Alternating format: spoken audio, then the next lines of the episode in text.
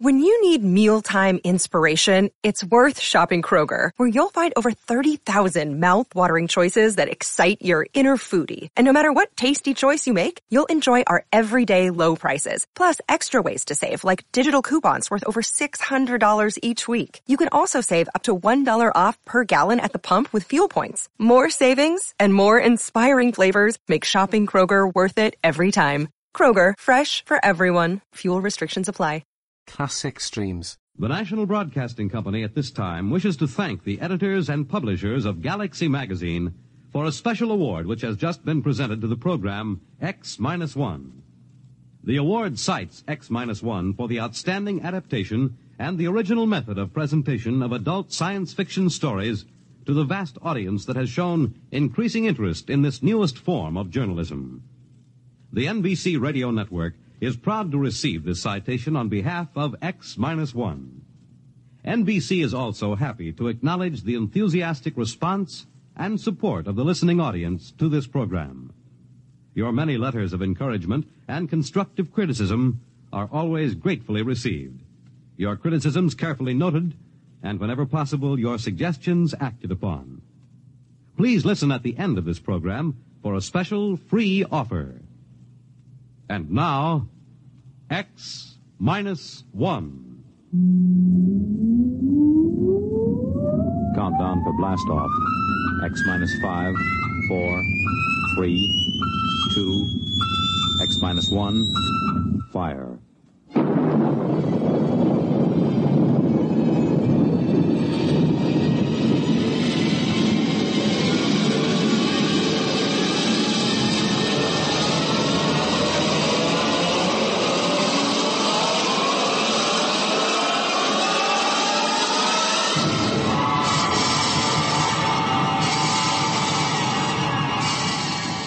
The far horizons of the unknown come transcribed tales of new dimensions in time and space.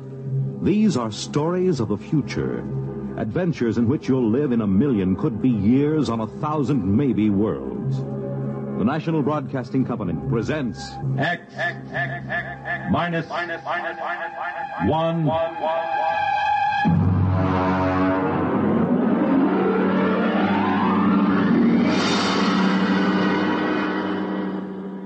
Tonight's story, Protective Mimicry by Algis Budrys.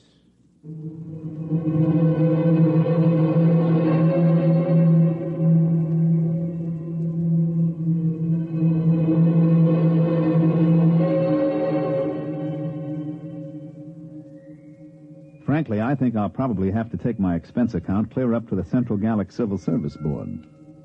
My friends tell me to forget it, but take it from me, a rap in the credit book like this isn't easy to laugh off. Not on a grade four civil service pay scale. So I've made my beef out in quadruplicate and filed it. Usually, a special agent in United Galactic Federation's Department of the Treasury, Investigations Division Currency Section, doesn't have much trouble with his swindle sheet. But this, well, this one's a corker. To understand, you gotta know how they make the stuff. The Ungallic Mint is in New Geneva on Canopus 3. I remember I went around with the 40 Deci credit tour when I first joined the staff. The guide was a cute little brunette from one of the Rim stars who was later fired following an annual Pan Solstice office party. I didn't pay much attention to her spiel. She was dressed in the new Neo-Minoan style, but I got the general idea. This is a demonstration machine, of course, but you will notice the indestructible fiber coming off that spool at the right. It goes into the slot in the machine there. Now, if you'll pass along, you see it goes between those two rollers through six or seven chemical baths. No, I'm not sure what chemicals. That's restricted information. It's stamped, analyzed for flaws, dyed, and then run through this unit here. This is the most carefully guarded part of the process. The unit is removed from the plant each night and locked in the deep space vault on the satellite station directly overhead. After the strip emerges here, it is chopped into convenient lengths and carefully removed into armored cars. It is called money. What does that secret unit do? Well, that's a very good question.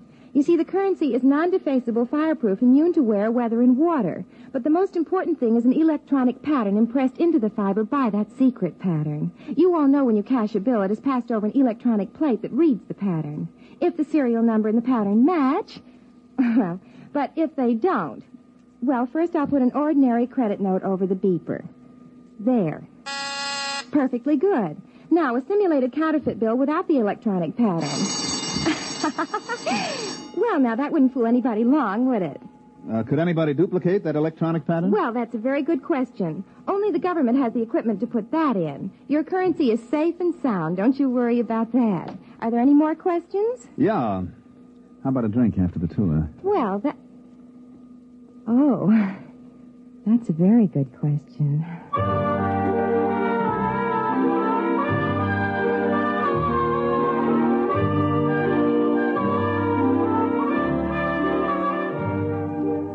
It sure was. So was the answer. Well, getting back to money. The engraving, the chemical composition of the ink and the fiber would be tough enough to duplicate. But that electronic pattern snaps the clincher on it. That's why Chief Inspector Saxgard of my division looked sourly at me when I came into his office and spread a fistful of credit notes on his desk. What's that? What's it look like? A handful of fifties. Why? Put a couple of them over your beeper plate. Okay. Well, they're perfectly okay. What's it all about? Look at the serial numbers. Hmm. Three, four, five, six, five, six, seven, eight, M. Look at the others. Three, four, five, six, five. What? Let me see them. Save your eyes. They're all the same. Fourteen 50 credit notes with identical serial numbers. That's impossible. And every one of them goes over a beeper plate quiet as a sophomore climbing into a dormitory window after hours. Baumholzer, where did you get these? They came into the New York clearinghouse from a branch on Deneb 11. The manager blew his top. He called us the minute he spotted them and sent them out to us. How about the manager? Is he blabbing all over the Bankers Club about it? I read the Un-Gallic Riot Act to him. He'll keep it under his hat. Good. At least we won't have any financial panics for a while. Have you checked these through the lab? Well, the ink and paper is government stock, and they match government beepers. The lab plates didn't squawk any more than yours did. Now, you could spend these anywhere as long as you only pass them one at a time. Baumholzer, you know, since the beeper plate came in, we've been sitting on our tails in this department, building up our pensions. Oh, I wouldn't say that. Neither would I outside this office.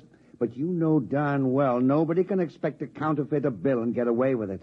It's only because throughout the universe there's a certain percentage of people who will try anything once, and a corresponding percentage of purblind idiots who will accept anything with engraving on it as money that we're here at all. Now, I've seen cigar coupons and crayon sketches come into this office. I've seen premium offers from household magazines, jet bus transfers. Why, some people would try to pick a Yale lock with a quarter of a pound of butter. Now, the only reason any queer can pass is because some goggle-eyed nudnik neglects to use his beeper plate. But I worry. I worry. For 15 years, I've sat in this stinking office and waited for somebody to invent a matter duplicator. Well, looks like you can stop worrying. Look at those bills, identical down to the whiskey stain in the corner. All right, Baumholzer. You call transportation and get out to Deneb 11 and find out if anybody in that neighborhood has a matter duplicator, or if he hasn't, what he has got.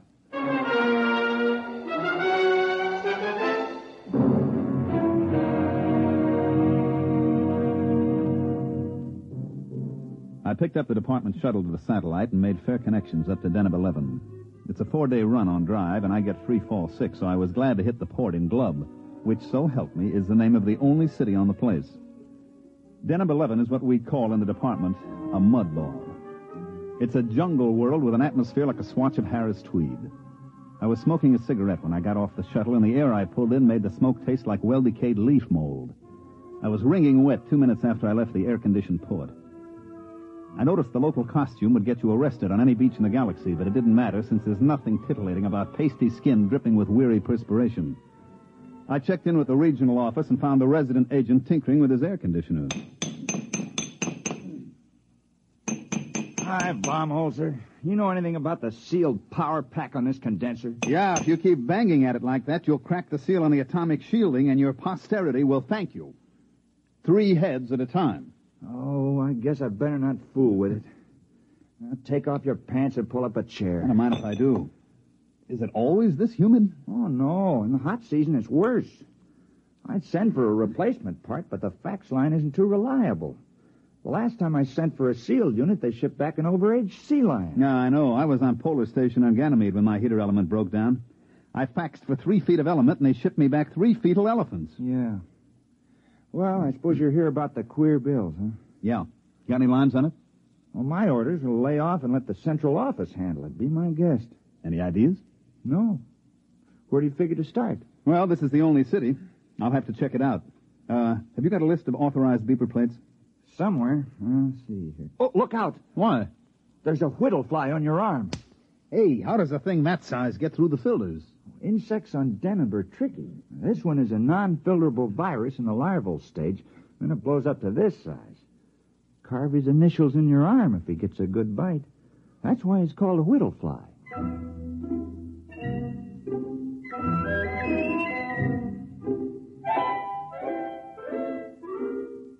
The whittle fly was only one of the darlings that made the fair city of Glub a garden spot. They had one cute little tyke called the laboratory beetle, because when he bit you, he typed your blood and followed you around for days getting refills. I had one take a sample of me as I went out the door of the residency with a list of beeper plates, and he followed me from store to store while I checked every installation in the city. The little devil would step up to the bar every once and again and take another shot of my hemoglobin. I even tried ducking into men's rooms fast, but he'd be waiting for me when I came out. Well, I slogged through Glub for three days and then poured myself back into the residence office. Did he come in? Who? The laboratory beetle. No, they usually hang around in the hall and wait. Hmm. Sometimes when I've got a poker game going, you can see three or four of the little angels buzzing around outside waiting like chauffeurs outside the opera. Wow. Draw a blank? Well, I found seven defective beeper plates, but nobody remembers any queer bills being passed. You know, who checks serial numbers? They must have come in one at a time. And the clerks at the bank always were out to lunch and referred me to the next guy. You got any lotion for insect bites? desk drawer. In a way, the beeper plates make it tougher. Nobody even looks at the bills anymore. Just throw them over the plate, and if no bells ring, it's okay. Well, how about the other angle? Matter duplicator? I checked invoices and purchase records. Nobody's been buying electronic parts that can't account for every tube. I thought I had something. One fellow bought 12 of those giant lithium cathode tubes, but it turned out his wife was having them wired as lamp bases. Well, I better be going. I hate to keep my little insect friend out there in suspense as to Cocktail Town. You got another lead? Yeah, I found a bar that makes a Tom Collins with real lemon juice instead of battery acid.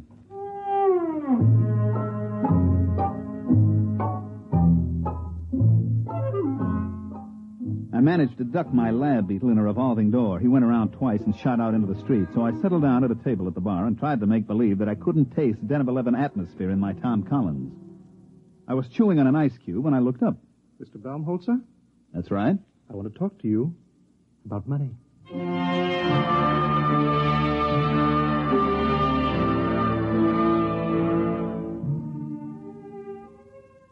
He was a terrestrial, but he'd been on Deneb a long time because he was wearing the native garment about the size of a five-pound sugar sack. His hair, which was potato field gray, was arranged in the old-fashioned Presley style. You know, the ancient long sideburns, duck's tail in the rear that vice presidents wear in family-style banks. His ears had little bits of bone stuck in them, and his eyebrows wandered all over his face, and he stood about six foot eight.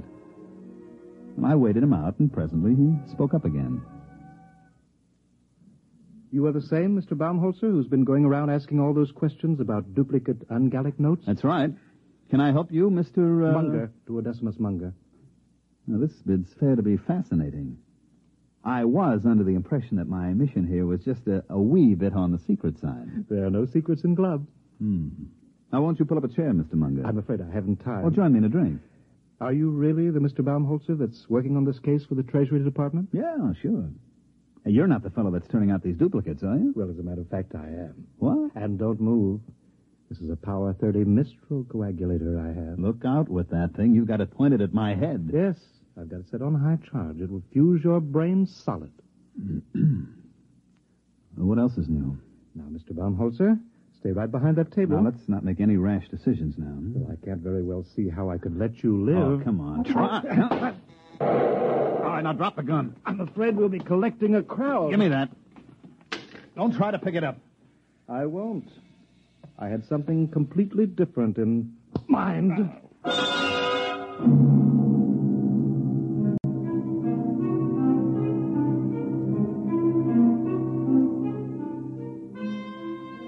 Just like in those ancient legends the archaeologists keep digging up, the ones with the hard-boiled detective and the beautiful blonde, I felt the traditional roof fall in on the back of my head. As I went black, I remember thinking how odd it was that it was happening to me some 500 years after Spillane the Scrivener. I came to in the same archaic fashion with my head going around in a free orbit around my neck. Baumholzer, Are you all right? I can't see. I'm blind. Everything's black. Well, open your eyes. Oh. Where is he? Who? The guy who slugged me. What am I doing back at your office? Oh, some bartender brought you in. I thought you passed out from too much lemon juice. There was a guy named Munger. Which way did he go? Beats me. Munger? Hmm. Tall feller in native dress? Yeah. Oh, well, you might as well forget about it. Why?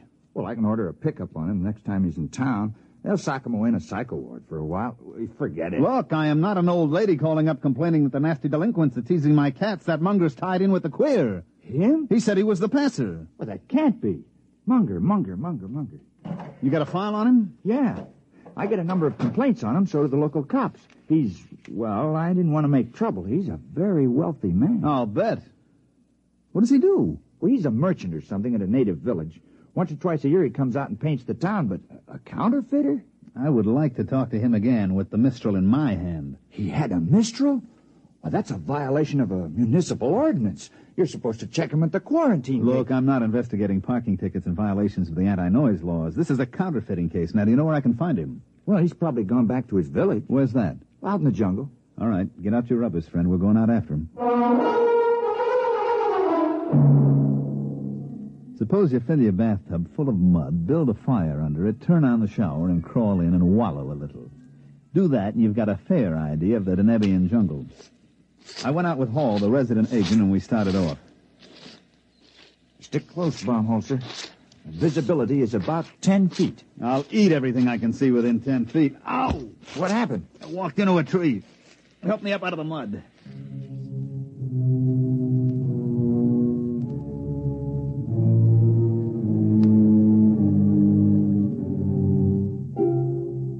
Puddled on for a couple of hours. The rain was so thick I didn't see the trees until I bounced off of them and sat down in the warm mud. I reflected as I struggled to my feet what a terrible waste. In the beauty salons of Charles of the Ritz Asteroid, ladies from all over the galaxy paid thousands of credits for hot mud baths to take the wrinkles out and make their skin smooth and caressable. And here was I getting a much more thorough treatment every time I sat down. They issue a lot of special equipment from department stores, and it all functioned perfectly. My neo latex galoshes were fine, but stuck in the mud. My Minopower goggles and wipers kept my eyes clear, but they didn't keep me from crashing into every tree. My leak-proof sportsman's flashlight stayed dry as a bone, but powerful as it was, it couldn't light up more than three feet in the pelting rain. Paul, the resident, led the way, consulting a compass and a waterproof map, and finally we stopped, and I noticed that there wasn't any rain coming down on me. It's a rain shelter. The natives build them. Kind of them. Well, they're on all the trails. If you go more than a day in the rain, you go punchy from water drumming on your hat. I believe it. Well, now don't sit down. You'll sink in. I don't know. Theoretically, a broader base should keep you from sinking like snowshoes. Well, also increases the suction. I'll stand. How far's Munger's village? Either two miles or 22. I can't read the map very well. Hey, wait a minute. Listen. Well, that's the rain. No, no, no, no. You hear that, that, that squelching? Somebody's coming. Oh, yeah, yeah. From over there. Natives? Maybe. There he comes. Well, we've got first pick on the shelter. It's a native tradition. First come, first dry. Yeah, there's somebody out there, all right. Who's there? Who is it? A friend of mine, Mr. Baumholzer. All right, Munger. Where did you come from? Don't move. I have several friends pointing long spears at your kidney.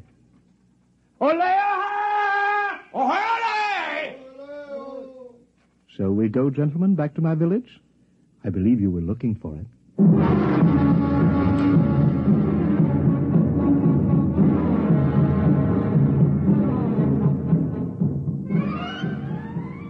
Munger was so intent on me that he didn't seem to notice as Hall sidled off into the darkness, and when he did, he set up a desperate cackle.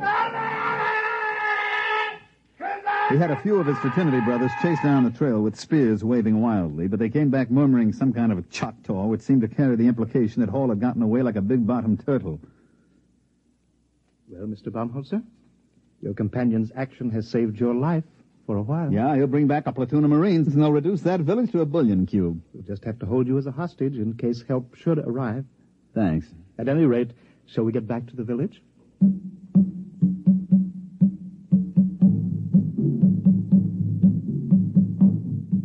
He had about ten natives with him, each one about seven foot tall, with those big, flat feet that evolved on Deneb for walking in primordial ooze. They were dressed in the standard native loincloth with matching accessories, namely ten-foot spears.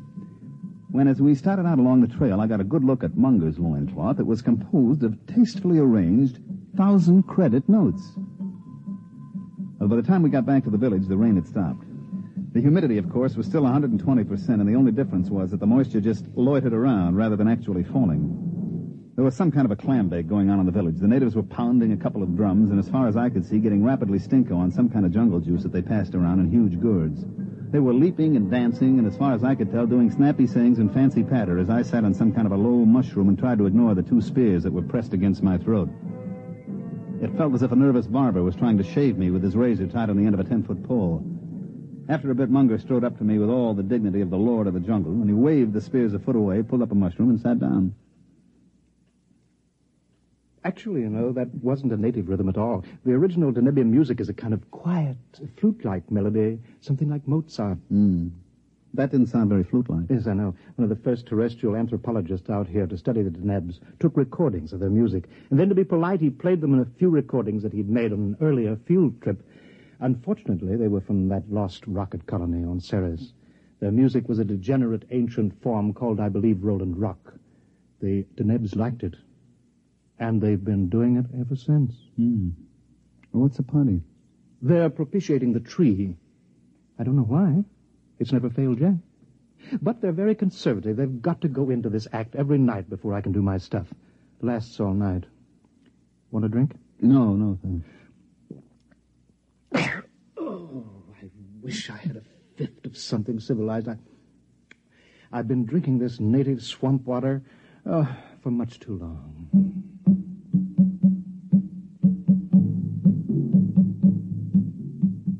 Was right. They kept it up all night, and I sat trying to figure out in which hut Munger kept his machinery to make those duplicate bills. Finally, the weak light that passes for dawn on Deneb came up, and the natives quit hollering. Let's go, Baumholzer. I hate to keep a man in suspense. You're curious about those duplicate bills. Well, now you're going to find out how it's done. Well, it's good of you to show me. I suppose your theory is that I'll never live to tell about it. That's very sensible of you. I like a man who can face facts.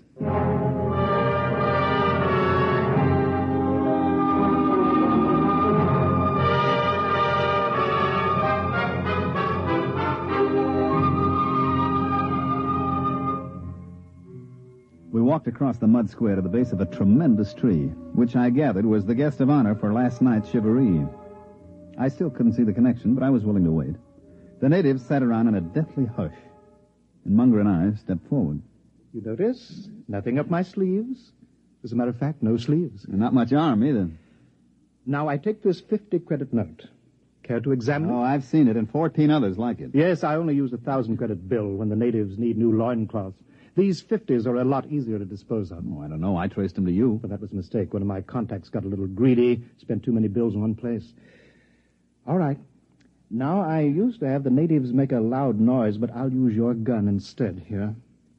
You see, I take this bill, folded, so, and so, and so, and there. What are you making a paper plane for? Just watch. I raise the note in one hand, I aim at the tree, and I fire your gun up in the air. Like this.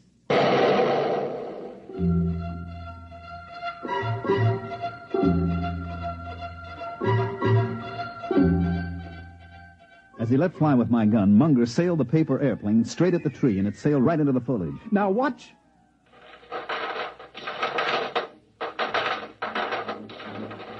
The bill came sailing back out of the leaves, and right behind it came another one. And then the air was filled with paper planes. Squadrons, wings, armadas of paper airplanes, each one made up of a folded 50 credit note. They sailed out over the whole village, and Munger set the natives to collecting them and bringing them back. There you are. There'll be several thousands of them. Look, look, look, look, look, look, look. Genuine. Absolutely genuine. And I suppose they'd go over a beeper plate without a tinkle. Startling, isn't it? Protective mimicry. Yes, yes, precisely. You know, I discovered this tree six years ago uh, while I was attempting to evade the clutches of the law on a confidence rat. I swung an axe at it to blaze a trail, and 50 axes came bouncing back at me. Well, I never heard of any plant developing mimicry to this extent. I know some plants and animals assume dangerous life forms as a camouflage, but this. Mm-hmm. Well, I'm not a botanist. All I know is that you scare the tree with a loud noise. You throw something at it, and it duplicates what it thinks is the danger. Well, huh. Speaking of danger, it doesn't look as if your colleague is bringing any help. Oh, I'll miss your company. Interesting. You'll be shot with your own gun. Now, look, Munger. Don't wriggle. I hate a moving target. What is that? Looks like the cops, Munger, at the edge of the village. Baumholzer, where are you? We outnumber them. Oh, I'll get you anyway. No, no. You can't run away from me. I'll shoot.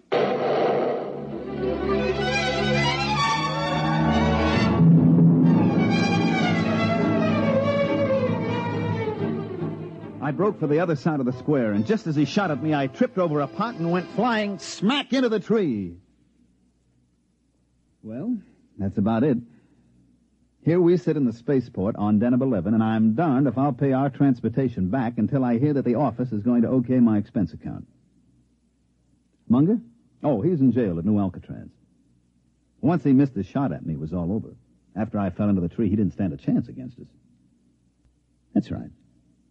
Us. All 168 of me. Right, Ed? Right, right, right, right, right, right, right. right, right.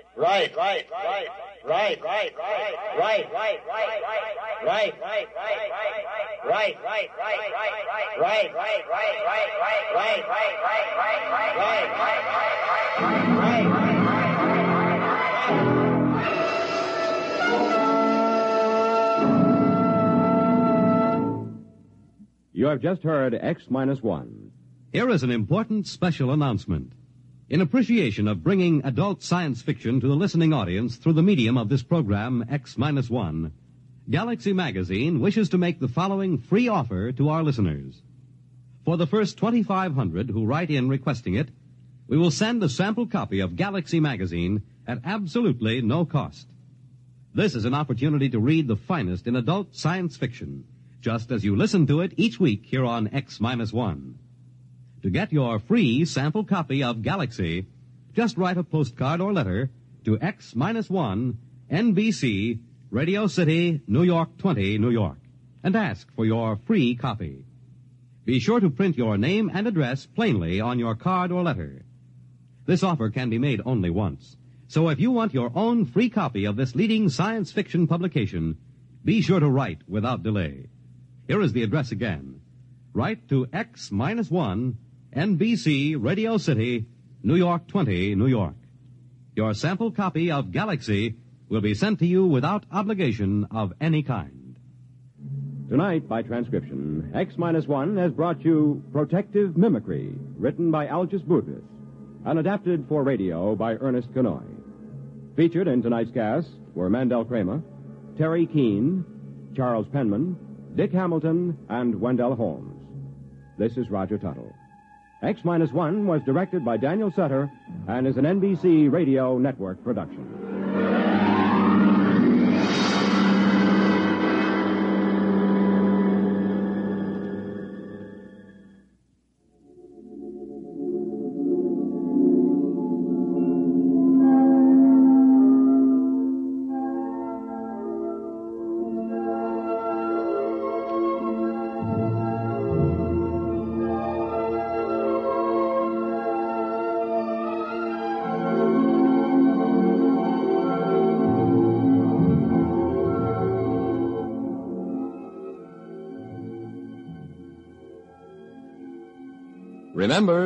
For your free sample copy of Galaxy, just send a postcard to X-1, NBC Radio City, New York 20, New York.